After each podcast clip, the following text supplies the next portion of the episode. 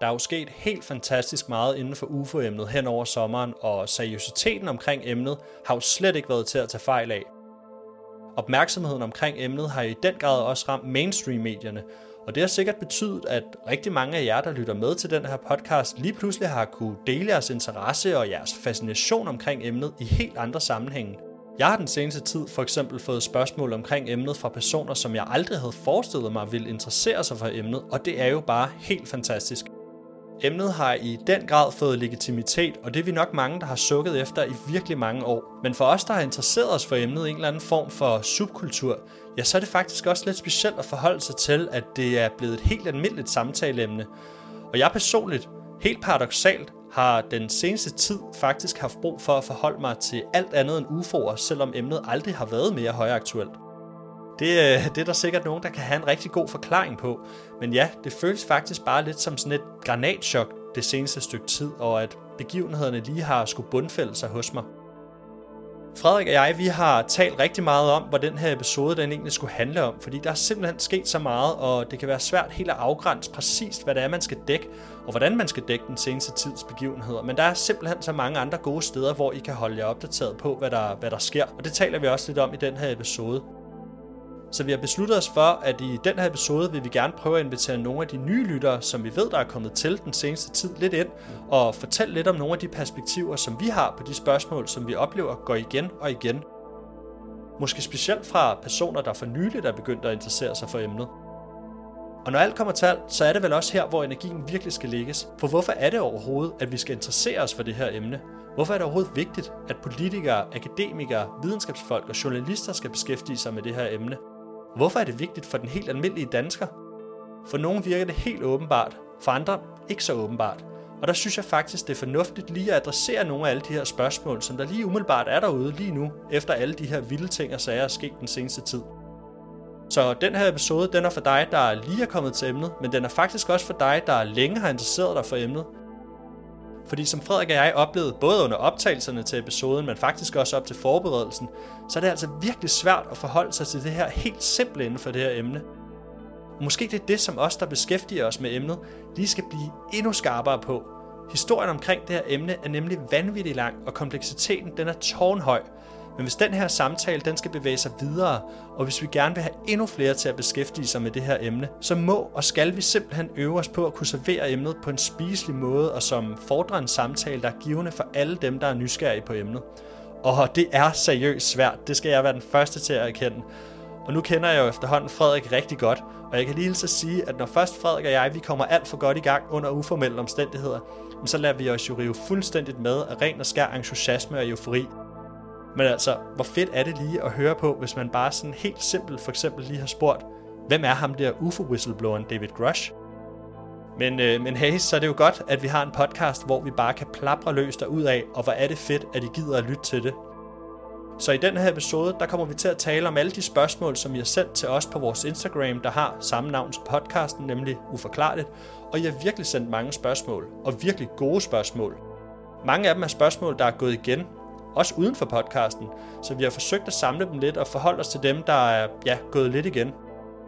Og I må altså virkelig bære over med os, fordi det er virkelig gode spørgsmål, og de er virkelig svære at svare på, sådan helt overfladisk, sådan simpelt og kortfattet. Men vi har gjort vores bedste, og måske I også får et lidt andet indtryk af, hvordan Frederik og jeg tænker om tingene på den måde. Så selvom vi sikkert ikke er helt lige så skarpe, som vi plejer at bestræbe os på at være, så håber jeg alligevel, I får noget ud af den her episode, som vi faktisk bare har haft ambition om skulle være sådan en samtale, som vi siger lytter og sad og snakkede med os. Vi optog den her episode på Frederiks fødselsdag, og nu vi er ved mærkedage, så er det her jo faktisk vores 10. episode. Så velkommen til den her 10. episode af Uforklarligt. Mit navn er Martin Kleist, og min medvært hedder Frederik Uldal. Hey, it's Ryan Reynolds, and I'm here with Keith, co star of my upcoming film, If, only in theaters, May 17th. Do you want to tell people the big news? All right, I'll do it. Sign up now and you'll get unlimited for $15 a month in six months of Paramount Plus Essential Plan on us. Mintmobile.com slash switch. Upfront payment of $45 equivalent to $15 per month. Unlimited over 40 gigabytes per month. Face lower speeds. Videos at 480p. Active Mint customers by 531.24 get six months of Paramount Plus Essential Plan. Auto renews after six months. Offer ends May 31st, 2024. Separate Paramount Plus registration required. Terms and conditions apply if rated PG. Life is full of awesome what ifs, and some not so much, like unexpected medical costs. That's why United Healthcare provides Health Protector Guard fixed indemnity insurance plans to supplement your primary plan and help manage out of pocket costs. Learn more at uh1.com.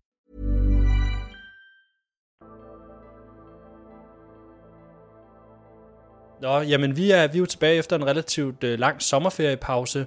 Der har været lidt forskellige ting. Vi har både holdt ferie, og vi har også et liv ved siden af, både øh, privat og professionelt selvfølgelig. Men nu er vi tilbage, så lad os ikke øh, dvæle så meget ved det. Vi har jo sendt en besked ud på vores Instagram, hvor vi har spurgt lidt om, hvordan og hvorledes i forhold til de spørgsmål, som der er måske rigtig mange af jer, der sidder og har fået lidt i kølvandet på alt det her. David Grush og måske også noget af det, der er sket i Mexico. Og generelt så har jeg faktisk oplevet, at der er mange, der har skrevet til mig og sagt, jamen øh, hvorfor er det for eksempel, at det her det kommer frem nu? Er det ikke lidt for tilfældigt? Og så videre, så videre. Så vi synes, det var en rigtig god idé lige at prøve at adressere nogle af alle de her spørgsmål, som der måske er sådan helt på, på overfladen i, øh, i forhold til, ja, i kølvandet på alt det her, der ligesom er sket den seneste, det seneste stykke tid. Så det er det, den her episode kommer til at handle om.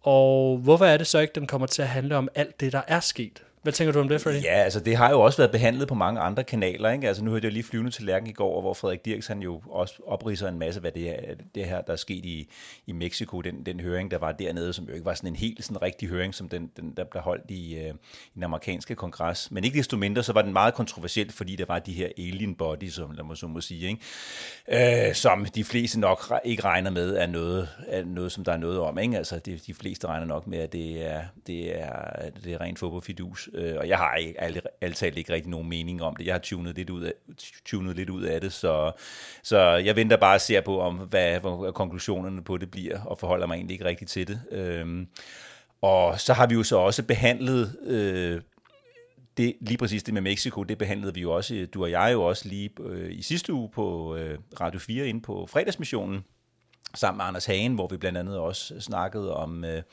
ja, hvad var det ellers? Vi snakkede også om David Grush og... Øh, ja, NASA's, og, og, når ja, NASA's møde, ja, det er rigtigt, ja. Lige præcis med Bill Nelson og de spørgsmål, der blev stillet til ham af, af den, øh, den danske journalist, ja. Jakob Jensen, ja. Ja, så vi er, vi er kommet godt omkring det, men, men bare nogle andre steder end her. Og jeg vil også foreslå, at hvis man gerne lige vil have et lille rundown på, hvad der er, der er sket, så øh, lyt til den seneste episode af Flyvende til Lærken, men det forestiller jeg mig, at dem, der lytter med her, også helt sikkert allerede har gjort. Ja, lige præcis, øh, ja. Men der er også simpelthen så mange steder, man kan følge med i det, og vi synes også, det bliver dækket øh, vidt og bredt og godt i forvejen. Så jeg synes, det vil være en rigtig god idé, ligesom at, og ligesom at række lidt ud og høre, hvad, hvad lytterne de tænker i forhold ja, til de præcis, her spørgsmål ja. her. Så det første spørgsmål, eller der er jo kommet en del spørgsmål, og tusind tak for dem først og fremmest. Det har været virkelig, der er kommet virkelig mange spørgsmål faktisk. Øh, men, men der var flere spørgsmål, som ligesom gik på, hvorfor det her, det ikke, øh, altså de her hvad skal man sige, øh, anklager, som David Grush er kommet med, de her påstande, som han er kommet frem med, hvorfor det ikke er verdens største nyhed, og hvorfor det hele, øh, og, og så er der også nogle spørgsmål, som går på lidt, jamen er det ikke lidt tilfældigt, at det hele det ligesom kommer frem nu? Ja, altså jeg, jeg, det er jo sådan set e, et af, jeg plejer at sige, det er måske oppe i top 5 af, af de største nyheder i verden. Ikke? Altså det, det synes jeg umiddelbart, det er. Men øh, jeg tror, der er mange, der venter på at se de reelle beviser, ikke? fordi det er jo dem, han, han jo hele tiden refererer til, at de er der, men de er jo så hos den her IC, ICIG, den her Inspector General to the Intelligence Community. Så vi, det er jo det, vi venter på at se, og vi venter jo også på at se, om der kommer nogle førstehåndsvidner senere, som Marco, Marco Rubio, den anden øh, amerikanske senator, han også taler om, at, de, at der er nogle af de vidner, som er førstehåndsvidner, som er begyndt at komme til senatets Intelligence Committee. Ikke? Så, så når det begynder at ske, så tror jeg, at det er ligesom er næste, næste step i den her proces her. Ikke? Det er sådan en, det er, er sådan en snibbold, der ruller og bliver, bliver større og større. Øhm, og det er jo foregået i, for mig at se i mange år, at den her acceleration, der er foregået her nu, og det tog alvor, alvor fat det er omkring 2017 jo også, ikke? og så mm. 2020, og så nu her i 23 med Grossing. Så der bliver hele tiden lagt, lagt mere og mere på, og det bliver mere og mere interessant hvad er også, hvad politikerne finder på at skrive i de her lovtekster med det her Schumer Rounds øh, Amendment, som, jo, som vi, vi jo mange, der håber på, bliver vedtaget her i, i december måned. Ja, altså jeg, jeg tror også helt sikkert, altså jeg vil heller ikke kalde det verdens største nyhed, øh, som, som tingene ligesom har, har udviklet sig forløbet, men jeg tror på, at det sådan potentielt kan udvikle sig til at blive verdens største nyhed. Altså det bliver ikke større, hvis vi kigger på, hvor mange penge, ressourcer og intellektuelle kræfter, der historisk set er blevet lagt i spørgsmål om, om ligesom at finde ud af, om vi er den eneste højt udviklede intelligens, så vil en bekræftelse på, på det spørgsmål jo være fuldstændig livsomvæltende og fuldstændig forandrende. Øhm, og så tror jeg også, som du siger i forhold til det her med, at David Grush, han er jo en andenhåndskilde, og han vidner, videreformidler jo sådan set bare den viden, som han er blevet gjort opmærksom på i forhold til ligesom at have interviewet de her over 40 vidner, øh, hvoraf flere af dem skulle være førstehåndsvidner. Og øh, jeg tror også helt sikkert på, at hvis der kommer flere førstehåndsvidner frem, ja, så vil, vil offentligheden og journalisterne måske bare spille, ja, stille endnu flere spørgsmål og større krav til dokumentation for, for, for de her påstande. Øhm, og jeg, jeg tror slet ikke, jeg er sikker på, at vi får det løst ved, at vi får de her førstehåndsvidner frem, fordi hvis det her for alvor skal ryste verden, så tror jeg, at vi skal se fartøjerne og de her såkaldte døde piloter. Og så er der jo nok rigtig mange, der bare, altså bagefter bare vil ryste på hovedet og sige, at det er fake. Øh, jeg tror ikke, at, at, at billeder, hvor man helt sådan...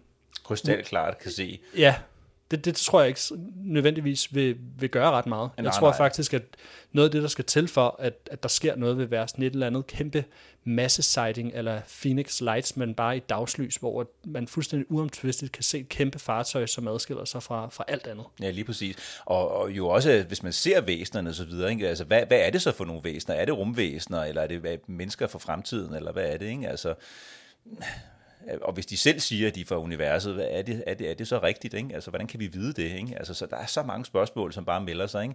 Men det er da klart, altså, det, det, det er jo at se, hvis, man, hvis, hvis, hvis de her bodies det bliver, bliver rullet frem, nu kan man sige, det var det, der så skete i, i, i Mexico her, ikke? hvor vi så er mange, der er sådan rimelig skeptiske over for det. Ikke?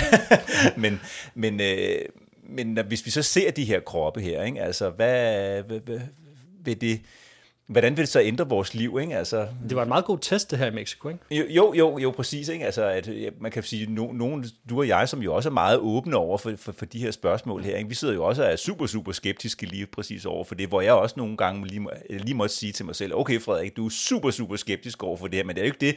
Altså, det er jo det, som... Næsten sådan en usund skepsis. Ja, ja, ja, altså nu skal jeg jo også selv passe på, ikke? Jeg, jeg ikke bare bliver automatisk skeptiker. Jeg, jeg er stadigvæk ikke overbevist om, at der er, at der, at der er noget særligt ved de her, ved de her væsener, om så de er rullet frem, ikke? Men, øh, men altså et eller andet sted, så bliver jeg jo også nødt til at holde mig åben, ikke? Overfor, hvis der lige pludselig er, er, er noget helt vildt, ikke? Øhm, så ja, ja. ja. men jeg, jeg er ikke overbevist, det, bliver, det må jeg indrømme. Og så, vi har jo egentlig rigtig talt om det her med, altså der er jo rigtig mange, der siger, at det, og det ser jeg også sådan nogle reels eller shorts på YouTube, og der er også mange, der sender det til mig, øh, som, som ligesom handler omkring det her med, er det ikke lidt for tilfældigt, at det her kommer frem nu? Er det ikke for at aflede opmærksomheden fra, fra noget andet? Og jeg tror først, at man rent faktisk forstår, at der er noget til det emne, når man sådan indgående har beskæftiget sig med det, og ligesom har erfaret, hvor, hvor rig og lang historien omkring det her det emne er. Fordi altså, hvis ikke man har det, så kan jeg egentlig sagtens forstå, at man bare siger, at det er nok bare noget, der, der er nogen, der finder på for at aflede vores opmærksomhed fra alt muligt andet. Altså, og man, man, man kan sige, at de her rygter om cover-ups og hemmelig, hemmeligholdelse af nedstyrtede fartøjer, det, det er ikke noget, de amerikanske myndigheder bare lige sådan har hævet op af hatten her inden for de seneste år. Det har altså været vedvarende rygter, som i virkeligheden er relativt veldokumenteret, og som har været et kæmpe stort for, forklaringsproblem for de amerikanske myndigheder, som altså de myndighederne har jo sådan helt bevisligt brugt enorme ressourcer på at mudre hele billedet af, om der er noget til det her. Så, så nej, det, det er ikke bare noget, der er nyt. Nej, altså der har jo været en lang, lang social, eller en, en lang social øh, kamp for at, at få det frem, det her. Ikke? Altså i jo nærmest i årtier. Ikke? Altså, helt, altså det, hvor jeg kom ind i det, ikke? altså sådan i midten af nullerne eller sådan noget, så kunne jeg jo se, at altså det, for eksempel The Disclosure Project, for eksempel i 90'erne begyndte at indsamle alle de her militærvidende beretninger. Ikke? Allerede i 90'erne, og så i 2001, så holdt de den pressekonference, og så holdt James Fox ind i National Press Club i 2007, og Robert Hastings holdt der egentlig i, i 2010, og så holdt Stephen Bassett den her mock-up congressional hearing i 2013, og så har Stephen Bassett jo for eksempel ham her aktivisten, han har jo så holdt nogle, en masse konferencer ind, ind imellem, ikke? altså for eksempel med den tidligere Apollo-astronaut Edgar Mitchell i 2009 i National Press Club, hvor jeg selv, hvor jeg selv deltog. Altså, så, så, så der har været, og så op omkring 2017, så ser man den der New York Times artikel, og Leslie King Kane og Ralph, Ralph Blumenthal, og, og så at bliver de her Pentagon-videoer og så videre lækket. Ikke? Altså, og, så, så der er jo sådan en proces, der, der, der, der bare kører, ikke? så det er ikke tilfældigt, at det sker nu. Altså, det er jo ligesom et pres, der bliver større og større og større. Ikke? Altså, der er et forklaringsproblem, som bare vokser og vokser og vokser. Ikke? Altså, så jeg tror jo, at der er nogle myndigheder, og for eksempel også NASA og, og, og videnskabsfolk og sådan noget, som simpelthen bliver nødt til at komme on top of det her, på det her. Ikke? Altså bliver nødt til at positionere sig og sige, okay, vi bliver nødt til at forholde os til det, inden den her dæmning, den potentielt set kan, kan springe og gå i stykker. Ikke? Ja, så har der jo været rigtig meget censur og misinformation og disinformation og hvad det ellers hedder. Øhm, ja. Ja, altså ja, i, i 2008, der uh, talte jeg med en, uh, en fyr, der hed Terry Hansen, som desværre er død nu på en, en konference i, uh, i Washington. Og ham interviewede jeg sammen med Robert Fleischer fra Tyskland, og, og Terry Hansen han har skrevet en bog, der hedder The Missing Time, The, The Missing Times hedder det jo selvfølgelig, ikke? Med, med henvisning til The New York Times, men det er så også lidt en henvisning til det her Missing Time-fænomen, som der er i forbindelse med abductions. Ikke? Men øh, han taler jo meget om, hvor, hvorfor, er det ikke, hvorfor kommer de her ting ikke op i medierne, og hvorfor har det ikke gjort det tidligere. Øh, og jeg skal lige, måske skal vi lige prøve at høre et klip med, med Terry Hansen. Lad os prøve, hvad han siger.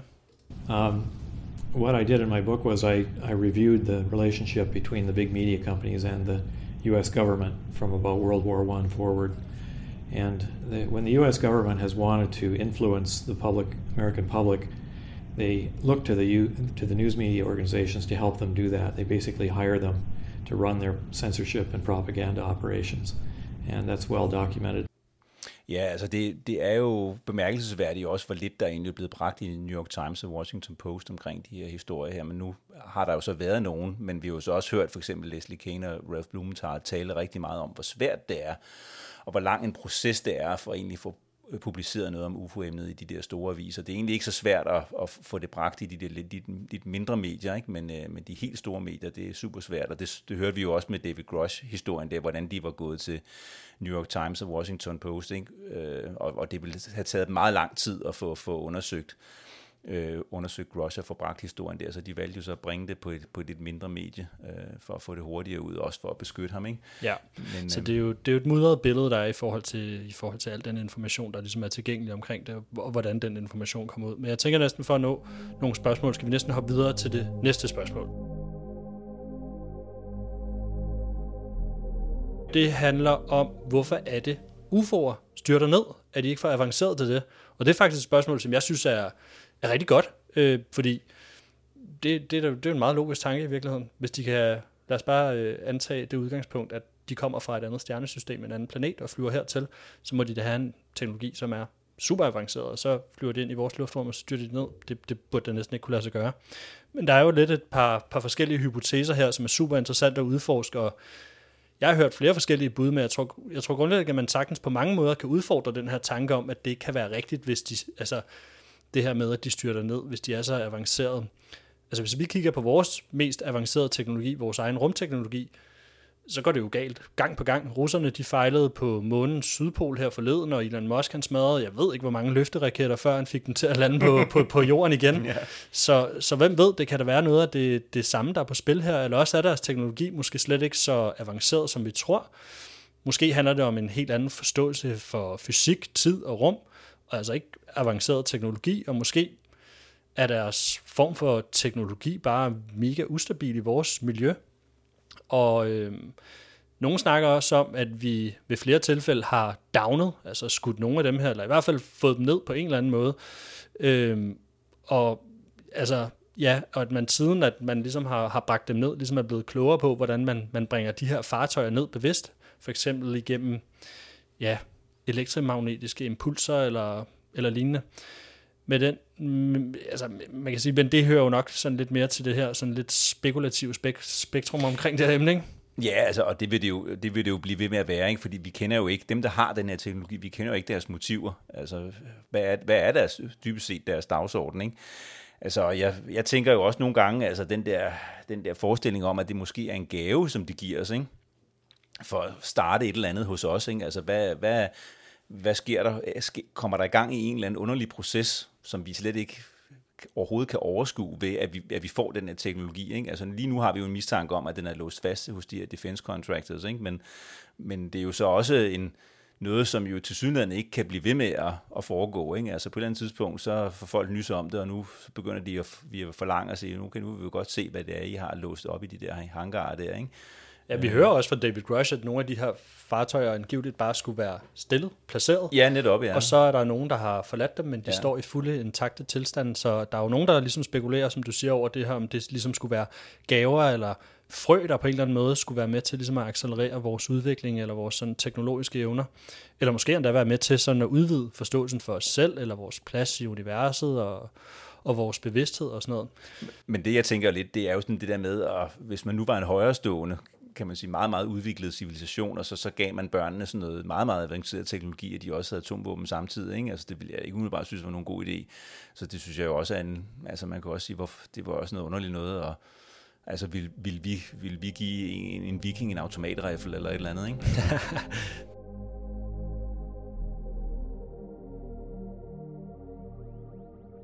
øh, men lad os hoppe videre til det næste spørgsmål. Øh, vi har fået et spørgsmål, der hedder, hvorfor tages det ikke mere seriøst blandt politikere og akademikere? Og jeg vil nok også lige, min egen tilføjelse, det vil nok også være, hvorfor ikke også flere journalister? Øhm, jeg tror, mit eget bud på det er, at læringskurven altså, på det her emne er, er meget stejl, og, og emnet det er også meget politisk belastet. Men der er også virkelig meget politisk kapital at hente. Altså, øh, Mexico var jo et eksempel på, at akademikere rent faktisk tager det her magt rigtig seriøst. Hvis nogen tidligere var kommet frem og havde påstået, at et eller andet var et alien-lig, var der jo ikke nogen forskere, der overhovedet ville tage det seriøst, men vi så jo rigtig mange forskere, det så jeg i hvert fald på, på Twitter, blandt andet også Gary Nolan, som jo deltog i diskussioner om, ja, det gjorde han. Okay. Ja, det gjorde han, ja. ja. Om, om hvorvidt der var noget til det her eller ej. Så bare det faktum alene, at der rent faktisk er akademikere, der begynder at tage det, tage det alvorligt, det, øh, det synes jeg er, er spændende. Øhm, men det svarer jo egentlig ikke rigtigt på spørgsmålet om, hvorfor det ikke tages mere seriøst blandt politikere og akademikere. Hvorfor, hvad tænker ja, du? Ja, altså, jeg, altså politikere har jo ikke traditionelt set, jo, har det jo bare været en total karrieredræber. Ikke? Altså, der har jo været det her kæmpe store stigma omkring emnet i så, i så og så mange år. Ikke?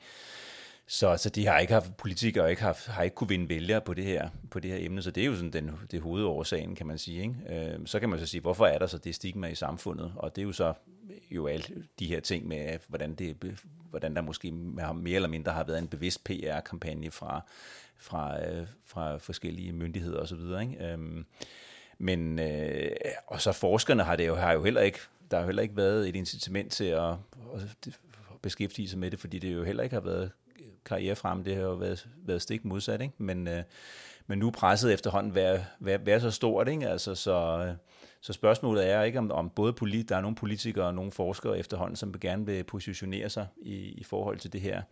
Øh, vi har jo et, øh, et klip med Gary Nolan, jeg ved ikke, om vi skal høre ham også, måske lige sige, at altså, han er en temmelig anerkendt, øh, for, ham, der ikke kender, for dem, der ikke kender ham, han er en temmelig anerkendt forsker, må man sige, og har, har han ikke været indstillet til en Nobelpris også, tror ja, jeg? jeg han tror, har ikke fået den i hvert fald, men, men øh, han er i hvert fald han er meget anerkendt i hvert fald. Ja. Ja. Stanford-professor, og, og men også rigtig involveret i det her emne. Men øh, ja, vi kan da prøve at høre, hvad det er, han siger her. Do you believe that extraterrestrial intelligence has visited planet Earth? I think you can go a step further. It hasn't just visited, it's been here a long time and it's still here. Uh, and it has uh, uh, basically, um, you know, people talk about the wow signal uh, looking for extraterrestrial intelligence. The wow signal is that people see it on an almost regular basis. That's the communication that's already here. And, and that statement seems so incredible that it, it's tough to believe, right? Like, people hear that, and maybe a lot of people here hear that, and they don't believe it.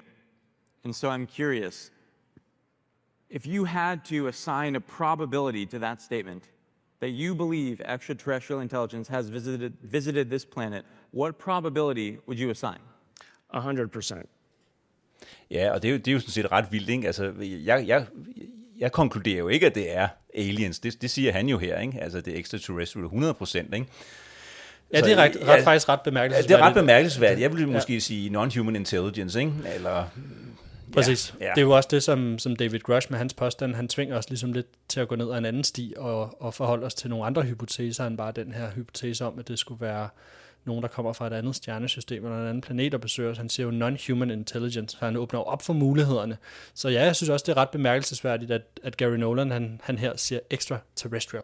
Men, men for lige at vende tilbage til spørgsmålet, så tror jeg jo, at det er sådan en, en, en proces, en langsom proces med, at der er flere og flere, der kommer med på vognen. Ikke? Altså for eksempel sådan en som øh, Arvid Lobe, også for, for Harvard Universitetet, så der har jo også været for, sådan en forsker som Jacques Vallée, han har jo været med i mange år, ikke? men nu begynder der at komme nogle, nogle mainstream-forskere med. Altså også bare, tænker også bare på Anja Andersen fra Niels Bohr Instituttet. Altså, altså, det, det, altså, så der, jo flere der kommer på, altså det er, der, har, der har jo været sådan en, en kejserens nye klæreffekt, vil jeg sige. Ikke? Altså, at, at nu er der nogen, nogen der siger, ja, ja nu har han ikke noget på. Ikke? Altså, der er noget, der, der flyver rundt, som vi ikke kan forklare. Ikke?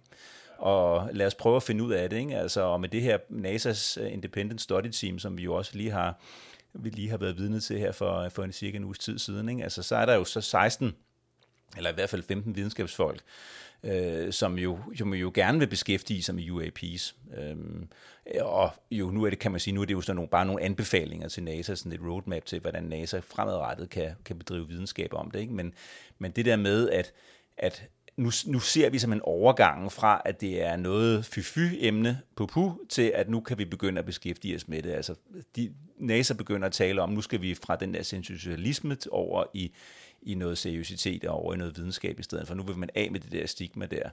Øh, og og den, den hænger stadigvæk lidt fast, ikke? Altså, og man kan jo have en lille mistanke om det der med, at de ikke ville på, på NASA's møde her den anden, den anden dag, at de ikke ville nævne den der director med navn for deres UAP-kontor, øh, kan man sige. Ikke? Øh, og så de som de bliver kritiseret lidt for, ikke? fordi altså, det, det skal, ja, de sidder på den ene side og siger, og siger, at de gerne vil... om transparens, ikke? Ja, og så vil de ikke sige, hvem, hvem direktøren er. Ikke? Ja. Altså, så, og det var de jo så ret hurtigt med ud at sige, hvem det så så var. Ikke? Ja, de tog nok kritikken lidt til sig. Øhm, og når jeg sidder og tænker over det, når vi skal øh, lave det her format, hvor vi sidder og svarer på de her spørgsmål, så går det faktisk op for mig, at det er jo fuldstændig vanvittigt format at kaste sig ud i, fordi bare et af de her spørgsmål kunne udgøre en hel episode i sig selv, og jeg tror, det er vigtigt, at vi lige understreger her, vi, vi det er meget overfladen, vi lige kratter i, ja, for ligesom at, at svare på det. Men jeg tror også, det er noget, noget af det, der er udfordringen for, for sådan nogen som os, der er med til ligesom at formidle noget indhold omkring det her emne, det er, at det er super komplekst, og det er meget svært at, at videreformidle det til, øh, til lægmand, men det leder mig næsten videre til det, til det næste spørgsmål. Hvorfor vi tror, at ikke UFO-interesserede ikke begynder at interessere sig mere for emnet, og hvad skal der til for, at flere interesserer sig for emnet? Jamen altså, jeg tror, at, at for, for den, den almindelige dansker, hvem den almindelige dansker, hvem er den almindelige dansker er, ikke? Altså, øh, og det er jo også mig og dig jo, kan man sige, ikke? Altså, jeg tror, at det har, øh, får en meget større relevans, og man bliver meget mere interesseret i det, når det får sådan en helt konkret betydning for ens liv, ens hverdag, ens nu og her, ikke? Altså, de fleste mennesker er interesseret i nære ting, ikke? Altså, at gå på arbejde og, og passe familien og, og komme på ferie og, og juleaften, og hvad skal vi spise i morgen, og sådan noget. Ikke? Altså, så, så når det har en eller anden konsekvens for os, så, så tror jeg, at der er mange, der bliver interesseret. Og selvfølgelig også det, der du nævner, hvis der hænger et, hænger et moderskib hen over Rådspladsen, eller en eller anden europæisk storby, ikke? så det er klart, det, det skal nok få øjnene til at blive spilet op. Ikke? Men, men jeg tror, at det der med, at, at, at når vi får det er stadigvæk så abstrakt det der med, med at den der avancerede teknologi, ikke, hvordan den kunne gavne os øh, i vores hverdag. Ikke? Altså jeg tænker, jeg, det er jo også abstrakt for mig, men jeg tænker jo nogle gange på, jamen altså nogle gange, når jeg er ude i Københavns Lufthavn, og jeg skal fly med et fly et eller andet sted hen, tænk nu, hvis man bare sætter sig ind i, i i sådan en maskine der, og så er man i New York sådan cirka 4-5 minutter efter. Ja, og det er jo helt vildt, ikke? Altså, det, det må man sige. Hvad er det for en verden, vi så får, ikke? Ja, og hvis man skal i forhold til den her øh, flyreference, du laver her, øh, så tænker jeg, nu er jeg også sådan ualmindeligt bange for at flyve generelt, men når jeg skal ud i en flyvemaskine, så kigger jeg altid lige om, hvor mange fugle er der lige ude ved landingsbanen og sådan nogle ting. Altså sådan en bird strike, det er noget, jeg tænker over. Okay. Og, og, og det er jo nok også bare, som sagt, fordi jeg er sådan lidt ualmindeligt bange for at flyve, men så nu her vil det jo så gå endnu hurtigere, Martin. ja, det vil gå endnu hurtigere, men, men jeg vil da også, jeg har da en kæmpe interesse, så hvis, hvis ja. der man skal prøve at kunne identificere sig med det som den, hvad skal man sige, helt almindeligt menneske, ikke? Vi, vil, vi vil vel alle sammen rigtig gerne vide, hvad det er, der flyver rundt i vores luftrum, og, ja. og, og de har styr på, hvad der flyver rundt i vores luftrum. Altså vi hører jo omkring de her near misses, der er ja. med, med kamppiloter i forhold til de her flyvende objekter, som, som der ikke er nogen, der kan redegøre for, og det synes jeg, der er dybt bekymrende, at der ikke er nogen, der ved. Ja, det er, der selvfølgelig. Altså, hvis, hvis du lider, lider noget fly, flyangst, som jeg ved, du gør, ikke? Altså, så er det jo, altså, så tænker jeg jo også, at du er interesseret i de her bestræbelser, der er på at få indrapporteret. Altså, have, der er det her samarbejde med luftfartsmyndighederne også, som man, det er for eksempel den her organisation, som Brian Graves, han jo også er, er ved at lave ham med piloten, ikke? Altså, hvor, man, hvor piloter jo som kan indberette det, ikke? Altså, hvor man, og andre tiltag, hvor vi skal simpelthen skal, bare skal vide, hvad det er, der flyver rundt, ikke? Så, fordi det har et sikkerhedsmæssigt øh, aspekt i sig. Ikke? Helt sikkert. Og så, så tror jeg også i forhold til det her med, hvorfor det er, der ikke er flere, der interesserer sig for det. Jeg tror, de fleste mennesker, når alt kommer til synes, det er et rigtig spændende emne. Alle, tror jeg, på en eller anden måde har kigget op på stjernerne og har stargazet på et eller andet tidspunkt og, og kigget op og prøvet ligesom at gøre sig nogle filosofiske overvejelser om, om, om der er noget derude, eller hvordan der er Så jeg tror, det på en eller anden måde rammer de fleste mennesker, og de synes, det er interessant, men når der kommer nyheder omkring det her emne, som der har jo gjort den, den seneste tid, så tror jeg, det for mange er sådan lidt svært at forholde sig til. Altså, jeg har det faktisk lidt på samme måde med, med kunstig intelligens. Jeg ved jo godt, at det har en kæmpe indvirkning på os, sådan rent socialt og kulturelt og professionelt og, og i virkeligheden i alle dele af samfundet. Jeg er helt sikker på, at der vil være en, en tid før kunstig intelligens og en tid efter kunstig intelligens. Men uanset hvor, hvor spændende og hvor paradigmeskiftende det er, det her kunstig intelligens, det rammer mig ikke rigtigt. Nej, nej, nej. Altså, og jeg tror lidt, måske der, der, der er nogle af de samme dynamikker på spil i forhold til, forhold til lige præcis UFO-emnet. Ja, men altså, det bliver jo spændende at se, om, om, om, om den her teknologi, altså nu, nu kan man sige, det her Schumer Rounds Amendment, som jo, som jeg også håber bliver, bliver vedtaget, ikke? Der, der vil man jo, den amerikanske stat, eller de amerikanske myndigheder, de vil jo gerne have adgang til den teknologi, som defense contractors angiveligt har. Ikke? Og hvis, hvis, hvis, det, hvis det kommer til at ske, hvilket jeg ikke umiddelbart har nogle de store forventninger til, men lad os nu sige, at det, at det rent faktisk skete, ikke? så vil man, lad os nu sige, at, at man fik adgang til den her sportmodel, som, som, som Bob Lazar, han, øh, han, som han taler om. Ikke? Er, er der så en masse mainstream-forskere, der går i gang med at, at, at, at forske i det, og man finder ud af det, og man får, simpelthen får hvad skal man sige, offentliggjort den her reverse engineering, så vi begynder at få adgang til den her teknologi. Hvordan skal den så implementeres i samfundet?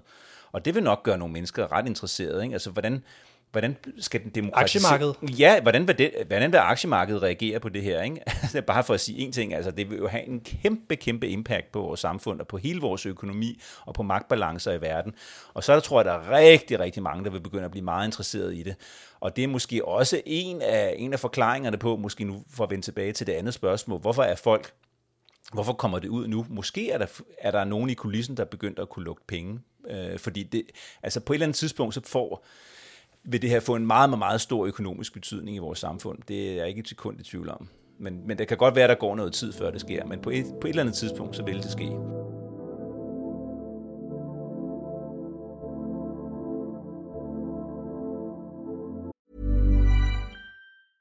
Mother's Day is around the corner. Find the perfect gift for the mom in your life with a stunning piece of jewelry from Blue Nile. From timeless pearls to dazzling gemstones, Blue Nile has something she'll adore. Need it fast? Most items can ship overnight. Plus, enjoy guaranteed free shipping and returns. Don't miss our special Mother's Day deals. Save big on the season's most beautiful trends. For a limited time, get up to 50% off by going to BlueNile.com.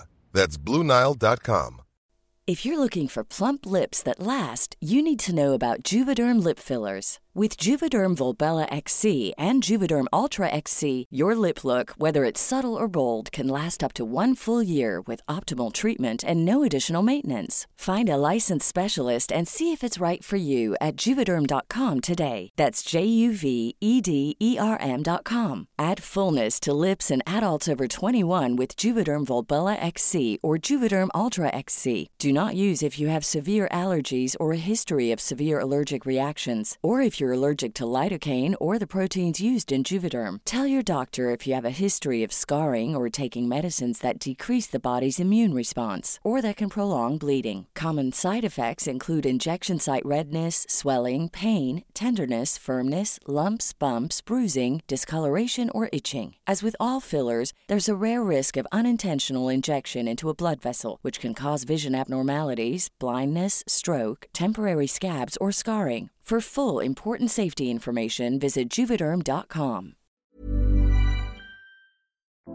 Og øh, fra et stort spørgsmål til et andet, måske nærmest endnu større spørgsmål. Øh, jeg vil sige, det, det er ret udfordrende lige at blive øh, forholde sig til de her, den her form for spørgsmål, samtidig med, at man skal give sådan et ret, ret kortfattet og, og, og overordnet svar, men øh, vi gør vores bedste, og om ikke andet, så skal vi nok prøve at se, om vi ikke dykker ned i noget af det, sådan mere uddybning end nogle andre episoder. Men det her næste spørgsmål, der er, det, øh, det går på, om vi ser nogen sammenhæng mellem klodens tilstand og UFO-fænomenet. Og hvis jeg lige skal, skal lægge for på den, så er der jo nogen, der mener, at der jo er en sammenhæng øh, og hvis, altså mellem UFO-fænomenet og, og, ja, og jorden. Og hvis vi kigger på det i lyset af de forskellige hypoteser, der ligesom er i forhold til at forklare UFO-fænomenet, så kan det jo sagtens være, at der er en sammenhæng. Altså, vi interviewede jo også Michael, Michael Masters, som jo mener, at UFO'er kan repræsentere besøgende fra, fra fremtiden, og at de her besøgende måske har problemer med at lave befolkningstal, og, og derfor rejser tilbage i tiden og udtrækker sæd og æg, som vi hører jo i rigtig mange bortførelseshistorier. Og så er der jo generelt rigtig mange eksempler på, på sådan kontakt-events, altså contact-events eller kontakthistorier, man vil, hvor klodens tilstand, eller hvor vi rent sådan historisk befinder os på en eller anden måde, har en, en betydning i de her sådan møder med, med ikke-menneskelig intelligens. Og for eksempel den her Ariel School, hvor børnene de fik en besked om, at teknologi ikke er godt, og at vi ikke passer på jorden. Så hvem ved, det, øh, det, kan, det kan vi jo selvfølgelig ikke svare på, om, om der er nogen forbindelse, men, men noget tyder på det. Ja, altså, og jeg synes, det er jo meget, øh, altså, ikke, jeg ved ikke, om de siger, at, at det var en teknologi ikke var godt, men vi, vil ikke, vi må, måtte ikke blive for technologed, var der en, en, en pige, der sagde, så vidt jeg husker. Øhm, men det er jo, det er jo også, jeg kommer jo en af mine kæpheste, det er jo det her med UFO og atomvåben selvfølgelig, ikke? som vi også har behandlet tidligere. Og og, og det kan, altså der er jo lavet jo i hvert fald til at være en sammenhæng mellem UFO-observationer og så uh, atomvåbenopbevaring, atommissiler og, og atomprøvesprængning og så videre. Så, så, og det er jo i høj grad noget med klodens tilstand at gøre. Ikke? Så, så det vil jeg da nok, min egen spekulation er der, at der, der er nok dem, der der har den her teknologi at flyve rundt, øh, de er der måske nok bekymrede omkring vores, vores brug af atomvåben. Øh, det vil jeg da tro. Så det, så det er jo noget med klodens tilstand at gøre. Og der fik vi øh, tænkt rimelig fint, sådan helt overfladisk svaret på det spørgsmål. Men det næste spørgsmål går på, hvordan vil religiøse institutioner reagere på offentliggørelsen af en ikke-menneskelig intelligens? Ja, og der tror jeg, at altså de, de østlige religioner, sådan noget som hinduisme og buddhisme og sådan noget, jeg tror, at de vil have den måske nok nemmere ved at acceptere en, øh, en ikke menneskelig intelligens.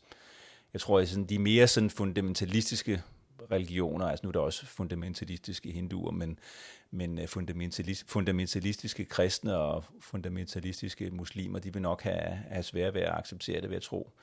Jeg tror, sådan, hvis man går over sådan i mere i over i de sådan, mere esoteriske og mystis, over i mysticismen og sådan noget inden for de retninger inden, forskellige, inden for de forskellige verdensreligioner, de vil nok have meget nemmere at acceptere det, og nogle af dem opererer endda vil jeg nok våge på at stå med en eller anden form for måske ikke menneskelig intelligens. Ikke? Ja, helt sikkert. Det vil nok harmonere rigtig godt. Det vil måske i virkeligheden nok harmonere ja. meget godt med dem, men altså, jeg tror ikke, at altså sådan den, for den almindelige sådan, kulturkristne dansker og sådan noget, så tror jeg ikke, at det er sådan det, det helt store issue længere. Altså, øhm, Nej. Det tror jeg sådan set ikke, og jeg tror også, at der er mange sådan, af, hvad skal man sige, almindelige moderate muslimer, som også vil have det helt stille og roligt med det. Ja, og inden for katolicismen, der, øh, der siger man jo også, at øh, ja, altså de har jo i hvert fald den her tanke om, at hvis Gud har skabt mennesket, jamen så kan han måske vel også have skabt alle mulige andre. Jeg ved i hvert fald, at de har en, en drejebog i forhold til det her på den ene eller på den anden måde. Og i forhold til sådan Vatikanets rolle og deres overvejelser omkring det, så synes jeg, at man skal høre den episode, der ligesom kommer forud for den her, som er et interview med religionsprofessor Diana Pasolka, som øh, har nogle tætte forbindelser til, øh, til Vatikanet, og som har nogle rigtig gode tanker på, på Vatikanet, og deres stillingtagen til lige præcis det her emne. Og Frederik, det næste spørgsmål, det er noget, som jeg ved, du har forholdt dig rigtig meget til, og som du synes er virkelig, virkelig spændende. Og det går på, vil UFO'er have en betydning for vores fremtid, og hvilken? Øhm, ja, skal vi starte der? Altså, jeg kan også godt lige lægge for. Øhm, altså, som vi lige nævnte, så er der jo nogen, der teoretiserer om, at UFO'er ligefrem er for fremtiden. Som vi, jo, øh, som vi jo også behandlede, som sagt, i den her episode med Michael Masters. Og fælles for mange af de her hypoteser om, hvorvidt det er simulationshypotesen, hypotesen om, at UFO'er kommer fra fremtiden, og ja, sådan hele den her interdimensionelle hypotese er jo, at man faktisk har sådan lidt en, en fællesnævner, som, som går på, at nutid, fremtid og fortid faktisk eksisterer samtidigt, men sådan på, på fors, forskellige frekvenser, som, som hvis nu man ligesom tuner sin radiokanal ind på en specifik kanal, så tuner du ind på, på en eller anden specifik tid, men at de ja, skulle eksistere fuldstændig samtidigt, både nutid, fortid og fremtid. Og hvem ved, måske ligesom at forklaringen på det her UFO-fænomen er meget mere mærkeligt end øh, blot nogle besøgende fra en anden planet. Jeg ville faktisk synes, det var lidt kedeligt, hvis det var det, der var svaret. Øh, og måske at svaret igennem på, hvad, hvad, altså, måske svaret på, hvad UFO-fænomenet egentlig dækker over, er, at vi også bliver klogere på, på virkelighedens natur. Det tror jeg helt sikkert. Får vi en eller anden idé om, hvad, hvad UFO-fænomenet dækker over, så tror jeg også, vi bliver meget mere, øh, eller meget klogere på, hvad, hvad virkelighedens natur egentlig er. Og, og, og fremtrædende øh, kommentatorer i forhold til det her med, om UFO har en betydning for vores fremtid. Altså man kan sige, der er jo flere fremtrædende kommentatorer inden for det her emne, der jo taler om, at der er en eller anden form for tidshorisont, der er betydning for, hvorfor der ligesom sker den her gradvise offentliggørelse omkring det her emne. Ross Coldhart har talt om, at der er en tidsfrist, altså en frist for, hvor lang tid vi kan bruge på ligesom at offentliggøre viden om ikke-menneskelige intelligenser.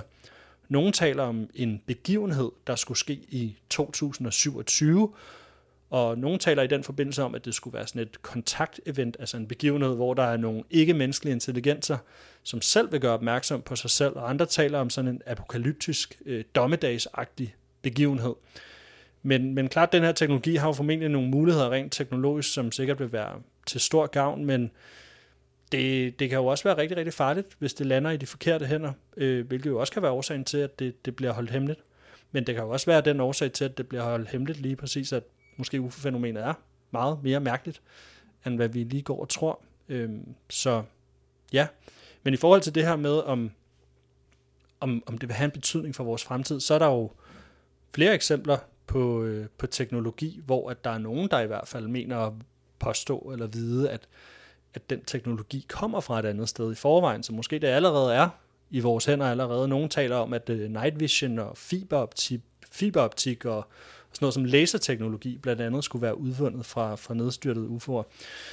Ja, så det er, der, der, der er masser til det spørgsmål der. Jeg tænker også, du har nogle tanker for det. Jamen altså, det er jo, der er jo stor, øh, et stort udviklingspotentiale for menneskeheden forbundet med den teknologi. Ikke? Øh, det har jeg jo noget, jeg, som jeg har snakket om mange gange. Jeg holdt lidt et oplæg på på et universitet nede i øh, Portugal i 2011, hvor jeg ligesom behandlede sådan et fremtidsscenarie, hvad der ville ske ved vores samfund, hvis vi fik adgang til den her teknologi. Og nu nævnte vi det jo også lidt før, det der med, at man ligesom, for eksempel det der med, at hvis man fik adgang til den, den flyteknologi, som der jo er i den, ikke? altså man ville kunne flyve verden rundt på, på meget, meget kort tid. Ikke? Øhm, og hvad vil det gøre ved landegrænser? Ikke? Øhm, hvad vil det gøre med immigration og altså en, hel, en hel masse ting? Altså at, at hvad vil det gøre for for eksempel hvis, at hvis hele det afrikanske kontinent lige pludselig, alle afrikanere lige pludselig kan rejse rundt i verden, ikke? Altså, altså fattige lande, som, som lige pludselig får adgang til resten af verden, ikke? altså man ikke ligesom kan, kan styre landegrænser længere. Ikke? Så, så der er jo der er nogle, øh, nogle ret, ret store implikationer ved den her teknologi, hvis den ligesom bliver demokratiseret, og alle fik adgang til den. Øh, så det kræver jo også en, en enorm etik, kan man sige, og teknologietik at behandle den her øh, den her teknologi, fordi den kan jo selvfølgelig også misbruges, og den kan jo selvfølgelig også bruges i sammenhæng øh, med, med krig øh, og våben og den slags. Ikke? Så. Ja, vi, vi vil formentlig kigge ned af nogle af de samme tendenser, som der foregår i forhold til for eksempel kunstig intelligens. Ikke? Altså alle de her spørgsmål, der er i forhold til, hvordan man regulerer brugen af kunstig intelligens, og skal vi overhovedet udrulle det på den måde, som man gør? Hvad hvis det falder i de forkerte hænder? Der er måske nogle krydsfelter til det, men lige præcis spørgsmålet om, hvad betyder det for vores fremtid? det er noget, som både du og jeg, vi har... Jeg tror ikke engang, vi i en enkeltstående episode ville kunne behandle lige præcis det spørgsmål, fordi vi kunne lave en hel episode om, jamen, hvad betyder det her for, for aktiemarkedet? Hvad vil det betyde for... Øhm, Vores pensionsordninger for, ja, for alt, bolig, altså, boligmarkedet, it, alting. Ikke? Altså det, det, det vil berøre, det vil skabe en helt, helt ny verden. Ikke? Altså, og, og det vil, der er så store interesser forbundet med, med, med, med de områder, som, hvor, hvad det, hvor det vil påvirke. Ikke? Så det er, det er simpelthen Pandoras æske, som åbner sig. Ikke?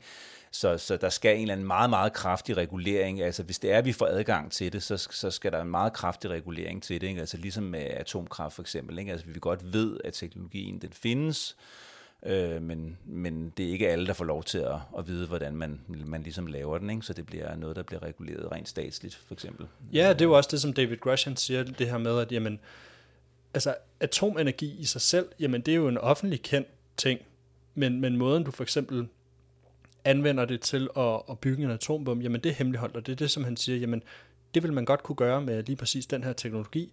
Altså at de mest sensitive dele, der er til det her emne, det kan godt holdes hemmeligt, men de mere sådan overordnede rammer i forhold til, til UFO-fænomenet og spørgsmålet om crash retrievals og sådan noget, det er ikke til skade for, ja. hvad skal man sige, offentlighedens viden, vel? Altså det kunne, det kunne være interessant, hvis man havde en eller anden fair use grænse på den energi, som, som man eventuelt kan producere med den her teknologi, ikke? så alle i princippet bare har gratis energi i deres, i deres hjem op til en vis grænse, ikke? altså et eller andet 10.000 kWh om året, så kan du bare, så koster det ingenting. Ikke? Men ud over det, så skal man så betale for det. Ikke? Altså det kunne være en, en, en måde at regulere det på. Ikke? Altså, og, og, og selve fartøjerne, at man har noget sikkerhed omkring at man, man ved, hvordan de fungerer, ikke? Og man, men, men man kan godt kan bruge den til civil luftfart, for eksempel. Det vil jo være, vil jo være skidesmart. Ja, og det, jeg tænker og næsten... CO2-fri. Yes, og jeg tænker næsten, vi bliver nødt til at hoppe videre, fordi nu taler vi faktisk ned i noget, som er noget af det, som Frederik og jeg, vi kan bruge timevis på at snakke sammen over et par øl eller et eller andet. Men øh, lad os hoppe hurtigt videre til det næste spørgsmål.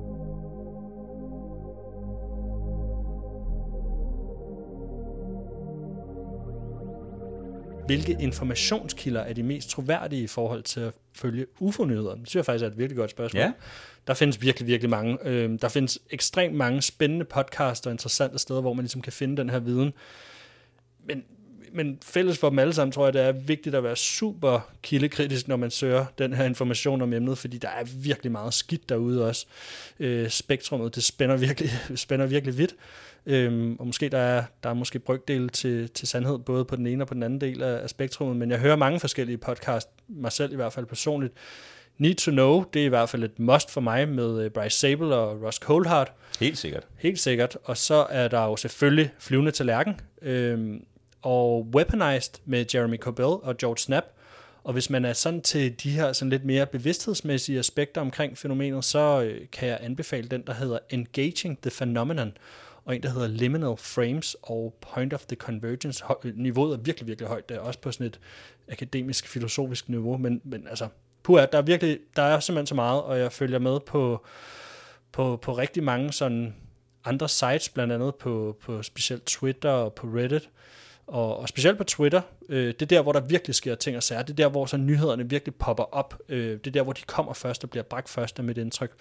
Og jeg tror faktisk også i den grad, at Twitter har været medvirkende årsag til den her bevægelse, der er kommet omkring transparens omkring UFO'er, fordi vi har faktisk, nu hedder det jo så X i dag, ikke? men tidligere var der et, øh, et hashtag, der hed UFO Twitter, og man har ligesom arbejdet med den her tanke om, jamen øh, UFO Twitter, det er ligesom en movement næsten, ikke? Ja. Jeg kan også lige tilføje Richard Dolans podcast, Intelligent Disclosure, ikke? Han er jo i hvert fald meget, meget, meget vidende. Han er amerikansk historiker, Rochester-historiker. Richard Dolan, som vi også har haft besøg af i Danmark et par gange. øh, han ved utrolig meget, og han, han har mange, mange gode betragtninger. Jeg er enig med ham i rigtig, rigtig mange ting. Uh, han er utrolig vidende, øh, og han beskæftiger sig lige i PT i øjeblikket om USO'er, om altså under, under, undervands-UFO'er, om jeg så må sige også et, et kæmpe emne for sig. Så ham vil jeg også helt klart gå til. Han er, han er, han er kritisk og har en masse, masse gode betragtninger. Og en, og en super sjov fyr i øvrigt. ja, og så er der jo også Liberation Times. Kommer jeg det er rigtigt, ja. Christopher Sharp, ja. Det er ja, rigtigt. Ham må vi heller ikke glemme.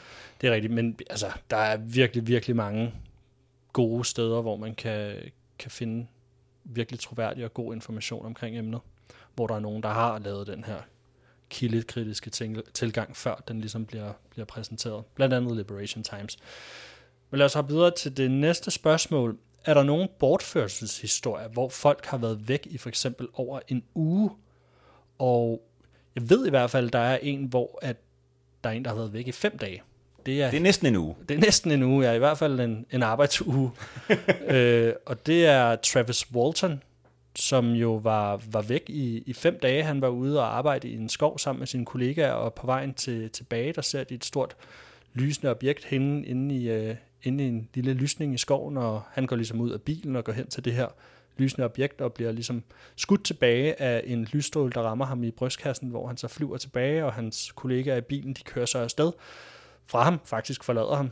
Mega, mega dårlige kammerater. Øh, men spørgsmålet om man havde gjort det samme, jeg ved det ikke helt. Men øh, de kører i hvert fald væk, og finder så ud af, at det er måske lidt dårlig stil, de bare har efterladt ham der med en øh, UFO og liggende på jorden. Så de kører tilbage igen, og finder så ud af, at han er der ikke. Han er simpelthen væk, og har været væk i... Øh, ja, han er simpelthen væk. De kan ikke finde ham, og der bliver sat en eftersøgning i gang af ham, og de bliver faktisk tiltalt for, for drabet på, eller i hvert fald sigtet for, for drabet på, på Travis Walton, de her kollegaer her, og undergår flere forskellige løgnedetektortests, hvor de, hvor de består de her løgnedetektortest om, at øh, ja, deres påstand om, at de, øh, de så den her UFO, og det må være den, der har bortført Travis Walton. Og fem dage senere, der dukker han så op, øh, og, øh, og fortæller, at, at han har været ombord på den her UFO, og fortæller om, at han ja, har haft en eller anden form for oplevelse med de her væsener, som, som førte ham ombord på den her UFO. Det er en meget lang historie. Den var allerede lang her, da jeg fortalte den, kunne jeg næsten godt høre på det hele. Men, øh, men, men det er i hvert fald en af de eksempler, der er på, på en historie, hvor at der er i hvert fald en, der har været væk i, i længere tid ad gangen. Og alle de her bortførelseshistorier, det er, det er som sagt noget, jeg har, det har jeg også tidligere nævnt, det er noget, jeg har det lidt vanskeligt med. Men, men den her med Travis Walton er en af dem, jeg synes, der er ret interessant, og Frederik, yes, du, du har jo et helt andet perspektiv på de her abduction-historier. Ja, altså jeg har jo hørt, hørt på en del af dem, må jeg, må jeg nok sige. Øh, og altså, jeg, har, jeg er jo helt klart af den overbevisning, der sker noget med de her mennesker her, øh, som fortæller de her historier. Men hvad det er, der lige præcis sker med dem, ah, det, det ved jeg ikke. Altså, der er i hvert fald, der er i hvert fald nogen, en intelligens til stede, som, som umiddelbart ikke lader til at være mennesker, men om det er rumvæsener, eller mennesker for fremtiden, eller whatever, I don't know. Men altså, det, det, er, det er ret veldokumenteret, og det er, det er et ret det er et ret stort emne, man kan dykke ned i, og hvis man er interesseret i det, så kan man gå på YouTube og høre, høre mange af de her øh, beretninger fra folk, hvordan de beskriver det, og der er jo nogle af dem, som jo kun kan huske det under, under hypnose, ikke? men der er jo også folk, som fortæller de her historier, sådan umiddelbart kan, umiddelbart kan huske det. Ikke? Øhm, ja.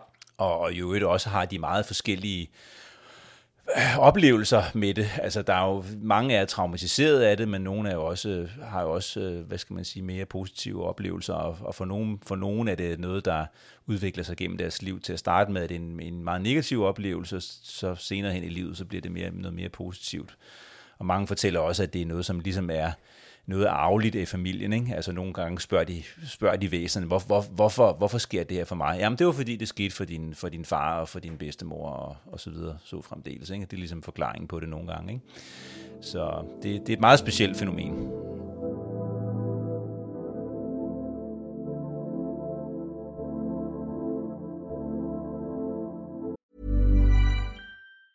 Hey, it's Danny Pellegrino from Everything Iconic. Ready to upgrade your style game without blowing your budget? Check out Quince. They've got all the good stuff shirts and polos, activewear, and fine leather goods, all at 50 to 80% less than other high end brands. And the best part? They're all about safe, ethical, and responsible manufacturing. Get that luxury vibe without the luxury price tag. Hit up quince.com slash upgrade for free shipping and 365 day returns on your next order. That's quince.com slash upgrade. Planning for your next trip? Elevate your travel style with Quince. Quince has all the jet setting essentials you'll want for your next getaway, like European linen, premium luggage options, buttery soft Italian leather bags, and so much more. And is all priced at 50 to 80% less than similar brands. Plus, Quince only works with factories that use safe and ethical manufacturing practices. Pack your bags with high-quality essentials you'll be wearing for vacations to come with Quince. Go to quince.com/pack for free shipping and 365-day returns. Så er der en, der har skrevet, hvornår ser vi Luis Alessandro igen? Så, og det tænker jeg faktisk er et rigtig godt spørgsmål, fordi jeg ved, at han er på vej med en bog, hvis nok, men jeg er ikke helt sikker på, hvor langt den er i processen, men ligesom David Grush, så skal den her bog, som Luis Alessandro er i gang med at skrive igennem sådan et DOPSA-review med sin bog, altså sådan en proces, hvor myndighederne gennemlæser ligesom og giver tilladelse til, hvad han kan sige og hvad han ikke kan sige, men, men hvornår vi ser ham, det ved jeg ikke, øh, men, men øh, vi har i hvert fald også fået en, øh, en bemærkning om, at øh, måske at Luis Alessandro han havde samme formål, som David Grush har, men Luis Alessandros øh, fremtræden, offentlige fremtræden havde ikke den indvirkning, som man havde håbet eller forventet, så derfor så kørte man David Grush i stilling, men øh, det, er, det er spændende. Ja, det har jeg ikke nogen mening om. Det ved Nej. jeg ikke noget om. Nej. Og jeg synes også bare, at vi skal lade den ligge ved det egentlig. Men øhm, så er der et andet spørgsmål, som går på, hvorfor bliver det holdt hemmeligt? Kan der være mørke forhold til emnet, der kan være skræmmende? Det er jo noget af det, jeg synes, der er virkelig, virkelig spændende til det her emne. Jeg ved næsten ikke, hvor jeg skal starte eller slutte. Men vi hører fra rigtig mange, altså hvis, hvis nogle af de her hypoteser, der er for eksempel om, om hvorvidt der skulle være en skjult biosfære, der levede ved siden af os eller lignende, så ville det faktisk jo være skræmmende, at der på en eller anden måde er en ikke-menneskelig bevidsthed, som kan træde ind og ud af vores bevidsthed. Og hvad hvis vi ikke selv er i kontrol over vores egen virkelighed, og hvad hvis UFO-fænomenet lige pludselig peger i retning af, at simulationshypotesen er den rigtige? Og hvad hvis nu der i virkeligheden er rigtig gode grunde til, at det her bliver holdt hemmeligt? Jeg ved, at Jeremy Corbell i en øh, podcast med Joe Rogan sagde, at han har fået fortalt af flere kilder, at at de kan fortælle hertil og ikke længere omkring det her fænomenet, og selv de her førstehåndskilder, som gerne vil frem med noget af det, de stopper et sted, fordi de, vil, de siger, at det, det her, resten af det, det skal ikke ud. Og det, det, det er noget, man hører lidt på vandrørene fra, fra flere forskellige kilder, det her. Så jeg ved ikke, jeg synes, det er spændende at bore i, og øh, der er også øh, Terence McKenna, som jo var en meget velkendt personlighed inden for blandt andet brugen af psykedeliske øh, bevidsthedsudvidende stoffer. Han, han har blandt andet sagt, om, om vi måske er en del af sådan et symbiotisk forhold med en intelligens, der skjuler sig som aliens, så vi ikke bliver skræmt af, hvad intelligensen virkelig er. Og en anden kendt UFO-personlighed, John Keel, han siger altså det samme.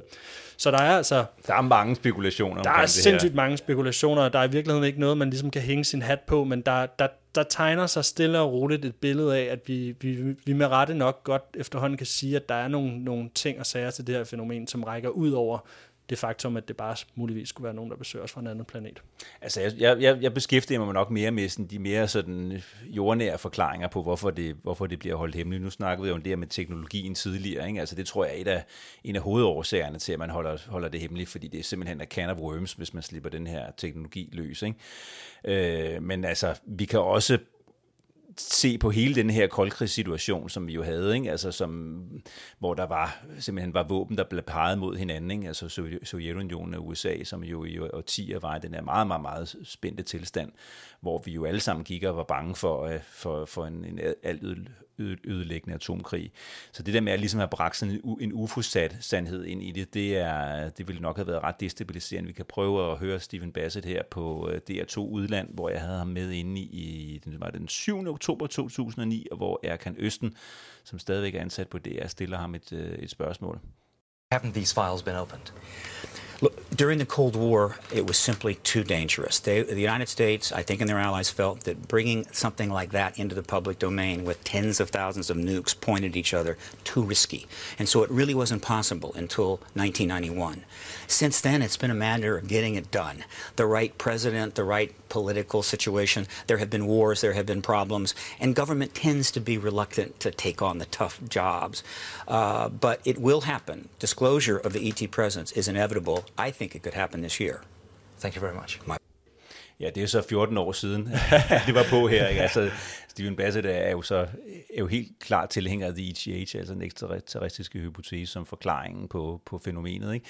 Men altså, han siger jo også det her med, at, at, at politicians, they are reluct- reluctant to take on the really tough jobs. Ikke? Men det er jo faktisk det, vi, vi ser sker nu her, altså de her 14 år efter. Det er jo meget, meget sjovt at se det her klip her 14 år efter, ikke? Øh, hvad der faktisk rigtig er ved at ske nu. At det er ret vanskeligt. Ikke? Altså man kan jo mærke frustrationen hos, hos en som Tim Burchett for eksempel, ikke? som øh, amerikansk congressman, ikke? som er jo en af, en af, en af aktivisterne der, inden for det her, kan man sige, i øjeblikket. Ikke? Altså, så det er jo en af forklaringerne måske på, hvorfor det har været holdt, holdt hemmeligt på grund af den her, på den her koldkrigsspænding her. Men øh, man kan jo også komme ind på nogle, på nogle andre områder her. Vi kan for eksempel øh, høre også øh, James Fox her, som optrådte på et, øh, et TV, australsk tv-show tilbage i, hvornår var det? Det var i 2017, tror jeg, hvor han også taler om, at jamen, altså, de her folk, som som beskæftiger sig med det hos myndighederne, de, en af forklaringerne på, hvorfor holde det hemmeligt, det er simpelthen, at de kan ikke give hele forklaringen på, hvad det er. De ved ikke, hvad det er, så derfor vil de hellere ikke sige noget. Uh, there are structured craft of unknown origin whizzing around with impunity in our, in our airspace. And that any government official, most of them know that when I say government official, most of the military people know that this is probably the case. But there's so much stuff they don't know that for them to come forward and disclose what they do know would open up a can of worms. So they know that these things are whizzing around with impunity. They know that they fly rings around our fastest jets. They know that it's a global phenomenon and it's, and it's physical. It leaves So why don't they say anything though? That's, because that's the part that I struggle with. They don't struggle have with. the answers. They you don't mean have we the don't answers. know what, what they are or where they're from? Or... I've interviewed high-ranking military government officials, and they've said to me, "We just don't know where they come from. We don't know what they want. We don't know what their agenda is, and we're never going to disclose that." So what?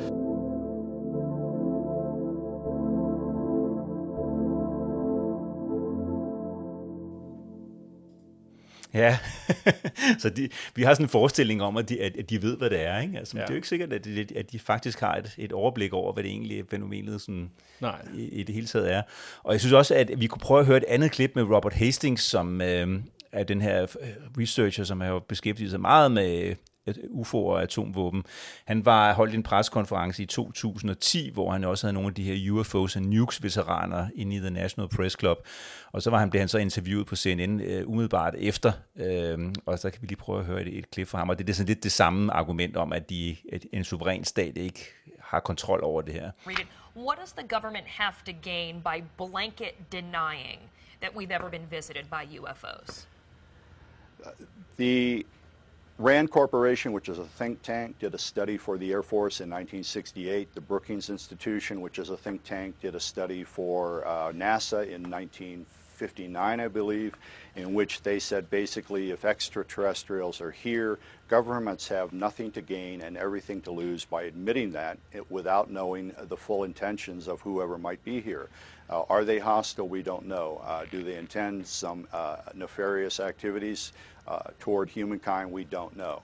Um, so basically, you know, the odds that the U.S. government is going to admit that there are craft flying around American airspace that run rings around our own aircraft, literally, uh, and we hope they're friendly because we can't control them. And oh, by the way, they seem to be interested in our nuclear weapons and seem to be shutting them down from time to time. Uh, the government has everything to gain by keeping quiet about that. Ja, det interessante er jo så faktisk, at, at, at Pentagon jo nærmest lige har indrømmet, at der faktisk er noget, der flyver rundt, som vi ikke ved, hvad er. Ikke? Men øh, det der med at indrømme, at, det, at de piller ved vores atomvåben og så videre, der er vi ikke helt nået til endnu.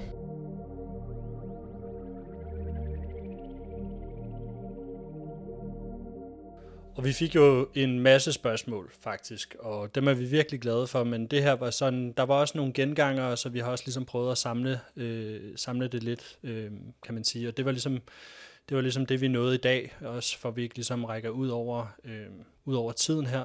Men sådan her på falderæbet, så er der også noget, som, som jeg rigtig gerne vil tale om, som er mere af, af personlig karakter, for vi taler jo ofte her på podcasten omkring sådan forbindelsen mellem UFO-fænomenet og bevidstheden, og også emnet omkring nærdødsoplevelser og livet efter døden, det er noget, der ligger os meget på sinde, og som vi, vi er meget interesserede i, både mig og Frederik.